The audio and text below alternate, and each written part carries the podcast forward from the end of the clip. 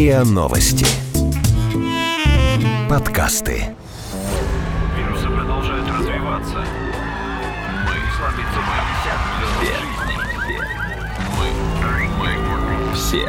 Все. Мы. Мы. Все. Умрем.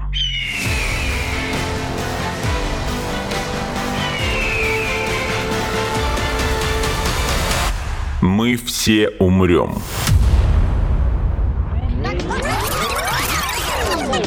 Но это не точно.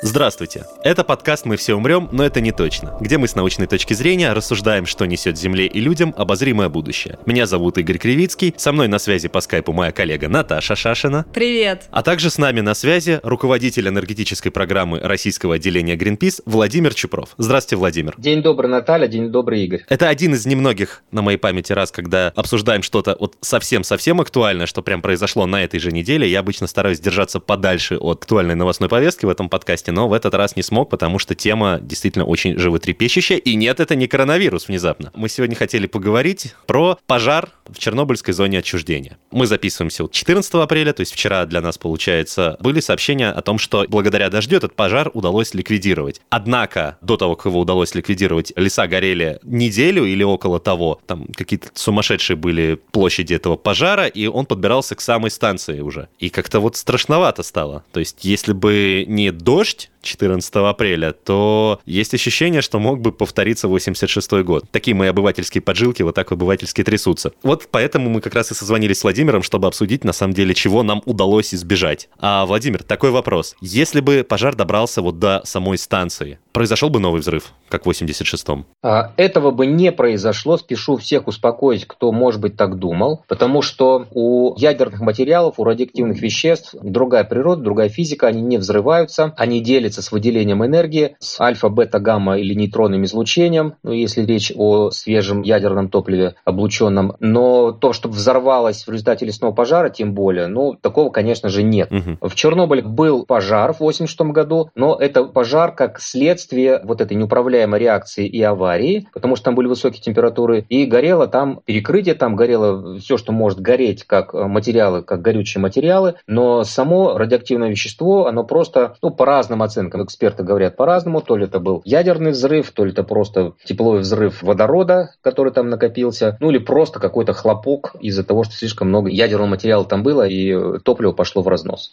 То, то есть такого не будет. А, я просто слышал еще одна версия. Я слышал, что в 86 году взорвалась именно система водяного охлаждения ядерного реактора, и, соответственно, большая часть именно радиоактивного облака это был загрязненный радиацией водяной пар. Могла ли сейчас вот так взорваться или испариться в результате пожара вот именно грязная вода? Да, ну грязная вода там есть, пруды охладителя остались, а, они, естественно, содержат в себе вот эти радионуклиды опасные, но сказать, что вот сейчас вот этот пожар сможет каким-то образом их испарить, и этот радиоактивный водяной пар пойдет вверх, ну, наверное, это все-таки тоже немножко э, избыточная такая фантастическая теория, я бы даже сказал, что здесь все-таки основной источник радионуклидов, распространение вот этих аэрозолей, несущих радионуклиды, это, конечно же, смог от самих пожаров, то есть дым. Но и он тоже мало полезный, скорее всего. Ну, это-то, это-то действительно, да. То есть, а, а вот к обсуждению именно вот пожара лесного мы подойдем чуть позже. Ну, То есть, э, сначала все-таки хочется снизить накал до конца и понять, э, что вот мы, даже если бы не смогли потушить пожар, то нам бы не грозило повторение 86-го. То, то есть, кроме самой станции, там же неподалеку находится и хранилище радиоактивных отходов. Вот если бы оно загорелось и разрушилось, то там вещества и фонящая пыль могли бы быть выброшены в атмосферу. Есть вот такое опасение. Это так? Ну, это тоже из области фантастики, хотя, конечно, вероятность, мы живем в таком мире, когда уже начинаешь ничему не верить и как бы начинаешь уже, естественно, давать какие-то шансы самым невероятным сценариям. Но то, что сейчас происходит, лесной пожар, который подбирался к э, хранилищу отработавшего ядерного топлива, Хаят, оно так называется, его построили недавно, он вряд ли мог бы привести к пожару на самом хранилище. Но это в основном такое цементное металлическое сооружение, там находится отработавшее ядерное топливо в виде тепловых выделяющих сборок, это такие конструкции многометровые, все это из э, очень прочных сплавов металла. То есть там есть, конечно, чему гореть, то есть там явно есть изоляция, там есть э, какие-то перекрытия из горючих материалов. Но нужно понимать, что, как правило, эти сооружения, они имеют и систему пожаротушения, они, конечно, огорожены, вокруг них не растет лес, скажем так. Последний раз, когда я был на Чернобыле, это хранилище пока не построили, и ну, в том месте, где оно должно было построить, это была просто промышленная площадка. То есть там не было такого, чтобы там вот посреди тайги стоит эта избушка на курьих ножках, и вот если что, она полыхнет. Такого нет. Ну, то есть даже если не говорить о выбросе в атмосферу, могла бы герметичность, скажем так, вот этого хаята быть нарушена, и, ну, не в атмосферу, так в почву или в воду попали бы вещества. А это как бы не менее катастрофичные последствия вызвало бы. Ну, здесь нужно смотреть сам проект этого хранилища, потому что я его не строил, и сложно сказать, сколько сейчас там горючих материалов. Но я предполагаю, что там достаточно защиты, потому что пожарная э, защита там, естественно, предусматривается. Я думаю, что все эти сценарии, они должны минимизировать э, любое попадание. Поэтому я думаю, что пожар на хранилище от рабочего ядерного топлива, в принципе, это вещь маловероятная, а если он и случается, то это очень локальная история. Я думаю, что здесь можно остановиться и дальше не обсуждать.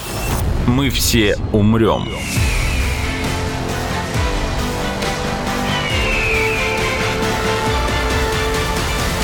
Но это не точно.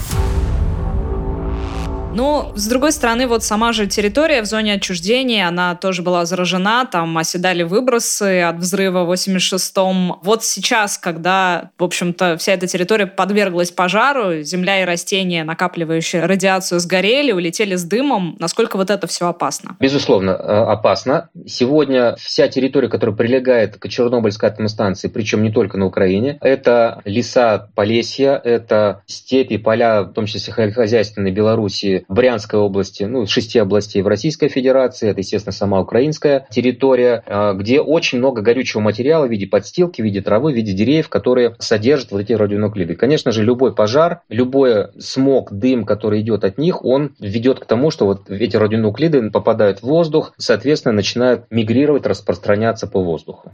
И вот каким последствиям это приводит? Ну, то есть, например, на этой же неделе исполняющий обязанности главы Госэкоинспекции Украины Егор Фирсов Кузнецов сказал, что есть плохие новости. В центре пожара радиация значительно выше нормы. Показатели прибора составляют 2,3 при норме 14 сотых. Но такая ситуация только в очаге возгорания. То есть он говорит о том, что в очаге возгорания норма радиации превышена, это получается, в 16,5 раз. Это неприятная штука, 16,5 раз, но то, что это происходит внутри очага и по периферии, и там, где с дымом это уносится в сторону гораздо меньше, я так понимаю, это гамма-экспозиционные уровни излучения, но здесь нужно смотреть какую штуку. Действительно, 16 раз неприятно, и, но как бы терпимо, если, допустим, вы стоите на пятачке, который в 16 раз по уровню радиации э, выше, чем природный фон. А, то есть под, под нормой мы имеем в виду э, естественное значение, а не, не максимальное безопасное. Да, и человеческая цивилизация развилась и адаптировалась к тем э, уровням природного радиационного фона, которые есть. Это э, примерно там, 10, 20, 30 микрорентген в час. Все это меряется ну, в других единицах международных. Это, соответственно, 0,1, 0,2, 0,3 микрозиверт в час. Вот о них как раз шла речь. Да, соответственно, если... И все это природный фон, который как бы позволяет нам э, быть. Более того, без него мы бы были другие, и, может быть, это было бы гораздо более слабая цивилизация, и мы с вами. Да. А, но если это все превышает там в 10 и больше раз, конечно же, ничего хорошего в этом нет. В нормах радиационной безопасности, ну, вообще, как бы это, это нормальная а, ситуация, когда ученые, когда изучили последствия радиации, они разделили всю историю облучения на две части, на внешнее и внутреннее. Вот когда вы стоите на этом пятачке, и у вас под ногами радиация там в 16 раз больше, это неприятно, но, условно говоря, вы не умрете. И у вас, соответственно, будет какая-то доза малая, но как бы вероятность того, что вы получите какую-то болезнь или тем более умрете, она очень низкая. То есть нам нужно стоять на этом пятачке, там, я не знаю, там годы, или жить и спать на нем. Но это одна история. Есть другая история, она называется внутреннее облучение. Это когда те же самые радионуклиды не просто вас облучают извне, вот как космическое облучение, да, космонавтов, а когда вы получаете эти радионуклиды внутрь. Вдыхаете пыль радиоактивную, например. А, пыль радиоактивная, да, вы вдохнули ее, ну или дым, вот тот смог, который сейчас стоит вокруг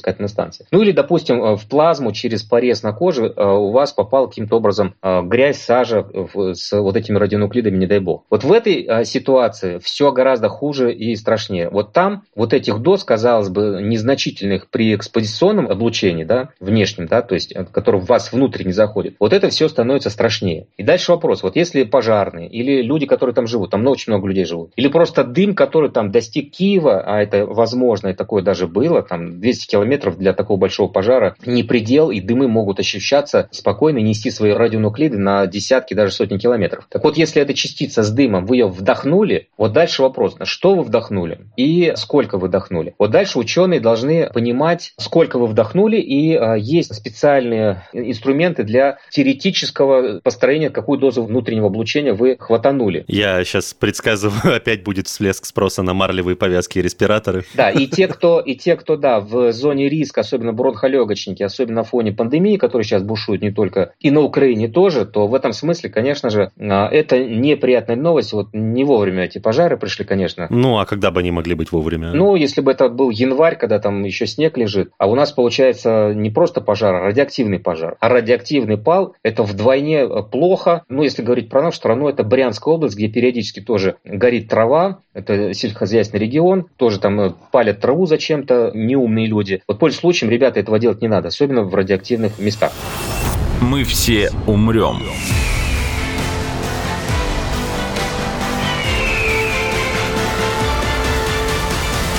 Но это не точно. Поэтому, возвращаясь к вопросу о том, сколько и как это может повлиять, в 2014 году была интересная статья с расчетами в журнале uh, The Environment. Это рецензируемый журнал. И там, соответственно, сделали расчеты, что произойдет, если сгорит, по-моему, там они брали 10%, 50% вот лесных массивов, которые вот содержат эти радионуклиды. Ну и, соответственно, они uh, взяли за основу так называемую коллективную дозу. Значит, uh, как я сказал, для того, чтобы определить, сколько человек хватанул дозы, нужно, ученые реконструируют эту дозу, ну и дальше смотрят, сколько он прогнал через легкие воздуха, сколько радионуклидов могло могло задержаться в беккерелях, э, как это влияет на конкретный орган, кстати, тоже свои коэффициенты, легкие, почки, мозги и так далее. Ну и потом тебе говорят, сколько ты получил. Это индивидуальная доза. А есть коллективная доза, да? Среднее облучение по палате. А, да, там проще расчеты, там просто смотрят. Вот у вас, на вас идет облако дыма. Ученые примерно понимают, сколько там радионуклидов, и у вас есть какой-нибудь город, и там 100 тысяч населения, например, да? И вот эти 100 тысяч населения накроет вот этот дым, и а можно примерно посчитать, сколько на 100 тысяч населения люди схватят вот эту радиоактивную дозу. Она называется коллективная. И потом уже есть статистика, к сожалению, печальная, на основании которой можно посчитать при получении вот этой коллективной дозы обезличенной, сколько у нас примерно а, людей из этой когорты, из этой популяции, говорят ученые, из 100 тысяч, они с какой вероятностью заболеют, заболеют раком и умрут от рака. Вот эти вещи как бы рассчитаны, и вот в той статье, соответственно, были приведены расчеты, еще раз это рецензируемый научный журнал, что если сгорит примерно 10% чернобыльских лесов, это очень много. И этот дым пойдет, соответственно, по метеоусловиям в разные стороны. С учетом вот этих метеоусловий дополнительная смертность от дополнительного облучения может составить первые десятки человек. Не так много по сравнению с тем, что было в 1986 году, но как бы уже сравнимо с тем, что дает коронавирус на вот таких территориях, да, по крайней мере трех стран. То есть у нас сейчас речь идет о сотнях, а тут первые десятки, да, жертв. А у нас есть понимание, сколько процентов сгорело сейчас вот именно из-за вот, этого К сожалению, пожара? такого понимания нет, но можно прикинуть, что каждый год это примерно десятки тысяч гектаров лесов, которые горят, еще раз, либо низовой, либо верховой пожар, и, соответственно, а, умножаем на сколько у нас 30 лет, вот можно примерно прикинуть, сколько лесов сгорело полностью или было пройдено низовыми пожарами, и примерно какой дым получили ближайшие населенные пункты. Вот, но это еще раз а, отдельная история, сходу сказать нельзя, значит, сколько сгорело, сколько, соответственно, людей а, оказалось в зоне риска и умерло, но, тем не менее, то, что это играет не в пользу здоровья, кто-то его э, дополнительно теряет, или, э, скажем так, это становится триггером, что человек, допустим, э, пережил бы пандемию или какой-нибудь грипп, а вот с этим э, дымом, как бы он уже в зоне риска. Хорошо, но даже если мы сейчас не можем э, предсказать количественно, мы можем говорить про масштабы и географию. Ну, то есть мы примерно понимаем, вот где сгорело, и мы примерно понимаем, а, какое получилось радиоактивное облако. Понимаем ли мы, куда оно будет двигаться? Ну, то есть вот сейчас в Киеве, который, как вы сказали, в 200 километрах от э, очагов пожара, по официальным данным радиационный фон находится в пределах нормы и не превышает естественных фоновых значений. А аналитический центр Росгидромета сообщает, что по предварительным оценкам перенос загрязняющих веществ э, с воздушными массами с места пожара на территорию РФ не прогнозируется. Вот насколько эти оценки и прогнозы точны и насколько они могут поменяться и от чего это зависит? Скорее всего, в конкретной данной ситуации они отвечают действительности, потому что по направлению ветра, по силе ветра, помним, что там очень много должно быть водных, чтобы дым долетел максимально далеко и в нужное место, что называется в кавычках. Вот в этом смысле до Киева, по крайней мере, по нашим данным, э, смог пока не дошел не дошел. Ну, тут нужно понимать, а куда он дошел, да? Потому что еще раз нужно смотреть не только и может не столько Киев, а нужно смотреть, соответственно, и не только территорию Российской Федерации, потому что люди везде люди, и мы все-таки одна цивилизация, и, конечно же, мы должны вместе вот от, от этой напасти и от этих вот катастроф а, каким-то образом э, выживать, спасаться, выстраивать защиту. И тут, конечно, национальный эгоизм, конечно же, далеко не лучший э, союзник. Так вот, а, нужно смотреть, и это вопрос уже к э, гидрометеорологам, вопрос к э, специалистам радиационной защиты, радиационной безопасности, для того, чтобы понимать, во-первых, куда дым дошел и откуда, главное, да, то есть если это был все-таки Чернобыльский пожар, то куда дошел дым оттуда. Соответственно, по направлению ветра какие населенные пункты были затронуты. Кстати, э, космические снимки в безоблачную погоду, это очень хорошо, хорошо вот эту картину показывают. И смотреть конкретно вот в этих населенных пунктах уровень радиации вот в них там. Потому что вот просто так говорить в Киеве все в норме, российскую территорию не задело, это, конечно же, хорошо, но это, ну, скажем так, далеко не вся правда и далеко не вся история. Потому что есть э, населенные пункты э, гораздо ближе, есть э, населенные пункты, где там, условно говоря, там находятся какой-нибудь туберкулезный диспансер, я не знаю, да, который автоматически в зоне риска, если туда накрыл дым с этого пожара. Поэтому вопрос еще раз к э, экспертам, специалистам, которые должны отслеживать не просто там территорию какого-то государства одного или э, одного большого города, нет. Вопрос в том, какие населенные пункты конкретно попадают. Мы все умрем.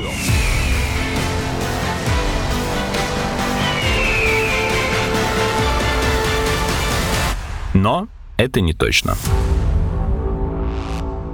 Владимир, а вот у меня еще такой вопрос. В общем, до недавнего времени были достаточно популярные экскурсии в Чернобыльскую зону. Туда ездили. Понятно, что сейчас карантин, конечно, но когда-то это закончится, и, скорее всего, туда опять захотят ехать туристы. Сколько лет еще, ну, я не знаю, это, наверное, в годах измеряется, там теперь будет еще более опасно? Или, собственно, никакой там э, сильно риск не вырос? Да, очень хороший вопрос. Ответ на него будет, ну, скажем так, издалека, скажем, э, приготовьтесь. Первое вводное главное. Значит, на сегодня основной дозаобразующий ну, радионуклид в результате взрыва в 1986 году это 137 цезий, 90 стронций, то есть стронций 90. Значит, есть и другие радионуклиды, но как бы вот основные они. То есть если кто-то что-то подхватывает, то чаще от этих нуклидов. Хотя там есть и плутоний, америций, но как бы с ними столкнуться, а, к счастью, сложнее. Период полураспада – это такое понятие у физиков в ядерной физике, которое показывает, через какой промежуток времени радиоактивность вещества, она измеряется в Беккерель, количество разделений разделений а, значит, этого вещества, атомов вещества радиоактивного, который ведет к тому, что оно падает в два раза, вот эта радиоактивность. А, так вот, период полураспада цезия стронция, 137-90, соответственно, это около 30 лет, 27, 28, 29 лет, честно. До месяца не скажу. И считается такое, что ли, ну, неофициальное такое правило или постулат, что нужно ждать 10 периодов полураспада. То есть, фактически речь идет о 300 годах, когда можно с уверенностью говорить, что основной дозаобразующий радионуклид в Чернобыльской зоне, он распадется, и по нему у нас, соответственно, ситуация гораздо улучшится. То есть пока у нас прошел один период полураспада, то что это означает? Что радиоактивность вот тех загрязненных э, точек, которые сейчас представляют проблемы, она упала в два раза, если речь идет, что вот они загрязнены цезием или стронцием. При этом, да, все равно остается опасность. И в этой связи, конечно же, вопрос, что ближайшие десятилетия, я думаю, столетия точно, это будет зона для такого экстремального туризма оставаться. Да? Это вот первая вводная. Да? Вторая вводная – это то, что там а, есть хранилище отработки работающее атомное топливо, в котором уже появляются такие более долго живущие вещества, как плутоний, как америций. Там, допустим, 39-й плутоний, это период полураспада, 24 а, тысячи лет. 24 тысячи? Это вечный кайф. Даже Хеопс к этому времени бы, если бы он был с плутония, только в два раза бы разложился. То есть это, конечно, не спасает. И вот в этой связи, конечно же, те объекты, которые насыщены плутонием, ну, а плутоний как бы при разделении, при распаде, он дает америция. У америция, если не ошибаюсь, там что-то там 200 или 300 тысяч лет, период полураспада, да, он еще более опасный, потому что не просто альфа, он еще гамма-излучатель, да, кто понимает, да, сейчас понимает, о чем речь, то речь идет о том, что, ну, скажем так, наша цивилизация в нынешнем виде до, как минимум, ближайших нескольких ледниковых периодов должна понимать, что ледниковые периоды накроют вот эту территорию несколько раз, и все равно вот это плутоний, он будет все равно оставаться как привет из нашего светлого прошлого, с нашего 20 века, в котором мы остановили такой не очень приятный подарок для наших внуков и правнуков. Еще раз, это речь о плутонии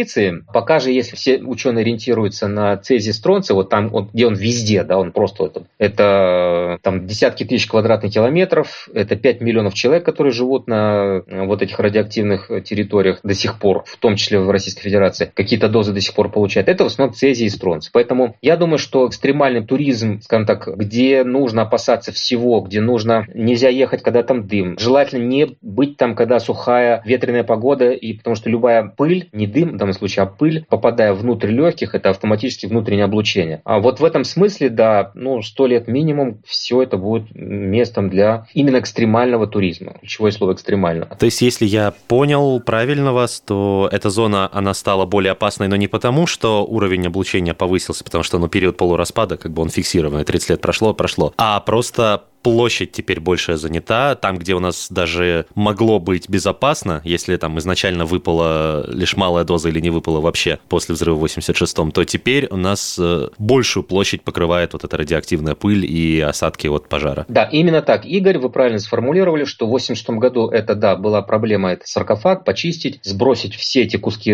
графита в хранилище, законсервировать, построить саркофаг. То сейчас это а, на первое место выходят вот эти леса. Леса стареют, леса умирают, умирают, леса сохнут, особенно в условиях изменения климата, давайте об этом тоже помнить, потому что все чаще у нас а, ну, для территории Украины, для территории европейской территории России, это а, юг, а, центр европейской части России, мы идем по сценарию, когда у нас будет меньше снега, меньше осадков, больше сухих лет и больше пожаров. И в этом смысле, конечно, Чернобыль, он идет с точки зрения рисков вот в связи с пожароопасной обстановкой на радиоактивных лесах в худшую сторону. Ну, лес с саркофагом, к сожалению, не накроешь. Лес не накроешь, подстилку всю не накроешь, до какой-то степени были рекультивированы сельскохозяйственные земли, это пастбища и поля для выращивания сельхозкультур. Там они как делали? То есть там э, шел плуг, и он просто переворачивал, да? И вот этот вот э, верхний слой, самый насыщенный вот этими радионуклидами, он просто уходил вниз. Но, опять же, там же растет трава, она вытягивает изнутри все эти радионуклиды. Ну, до какой-то степени, да, это ушло вниз частично, да. Но с лесом так не поступить. Кстати, японцы оказались в такой же ситуации. Когда Фукусима э, выстрелила, кстати, японцы очень часто ездили в Чернобыль, смотрели опыт. Они сразу сказали, вот как бы шоссе помоем, а лес оставим. То есть здесь мы не можем ничего с ним сделать. И у них недавно, кстати, была так аналогичная проблема. Вот если у нас это горит и дымит радиоактивным смогом, то у японцев это было, там был тайфун мощный, да, и опять не повезло, как вот на префектуру Фукусима он как бы ушел, и вот там же леса кругом, горы начинают сразу, и часть лесов, которые наиболее э, были загрязнены, ну, предполагаю тоже цезий стронций, ну, цезий в основном, да, этот тайфун разнес Понимаете, то есть не пожар, не понос так золотуха, не пожар так тайфун. И он разнес вот эту вот э, подстилку, вот эти вот вещества, пыль с лесной экосистемы как бы за пределы лесной экосистемы. И вот это вот пятно, оно было дополнительно обследовано и, насколько понимаю, сейчас взято под контроль уже японскими властями. Вот поэтому здесь на самом деле как бы не только смог и пожар, это вот любая история с крупной радиационной аварией, это всегда история на десятки лет, и где как бы она выстрелит, выползет в виде смога или тайфуна, это вот всегда неожиданная история. Ну то есть получается сейчас, а, если пожар вот этот по Чернобылем нам сейчас удалось какими-то правдами и неправдами благодаря погоде, но все равно остановить, и распространение дальнейшее его последствий мы, ну, если не сдержим, то хотя бы можем посчитать, то если говорить на дальнюю перспективу, из-за изменений климата мы оказываемся в большей опасности повторения подобных ситуаций. Да, мы в ситуации повторения подобных ситуаций, и единственное, что можем сейчас противопоставить, кроме того, чтобы молиться, чтобы был дождик, это очень сильная лесная противопожарная охрана, не только, кстати, на Украине, но в России и Беларуси. Это пропаганда среди населения, что, ребята, не надо в пожароопасный период ходить там, разводить костры, жарить шашлыки, потому что как бы любая спичка, э, то, что называется копеечные свечки, Москва сгорела. Вот это все нужно работать с населением, чтобы была просто культура поведения в пожароопасный период. И тогда у нас эти риски э, очень сильно снижаются. Они растут из изменения климата, но за счет человеческого фактора, то, что мы людей учим и отучаем как бы сжечь все подряд, мы все же пироманы, к сожалению, да. Вот это можно митигировать, эти риски, снижать их. Это позитивная нота, и это меня успокаивает немного, но тем не менее дает хоть какую-то надежду на то, что ближайшее будущее обозримое у нас будет э, чуть более позитивным. Большое вам спасибо, Владимир, за то, что приняли сегодня участие в этом подкасте. Это был подкаст «Мы все умрем, но это не точно». Подписывайтесь на наш подкаст на сайте ria.ru в приложениях подкастс, Web Store и CastBox. Заходите, смотрите в Instagram ria, нижнее подчеркивание, подкастс и присылайте свои вопросы на подкастс собака rian.ru.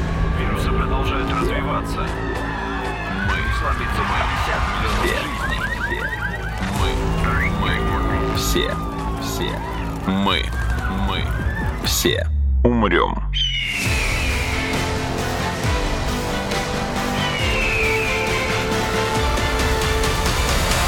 Мы все умрем.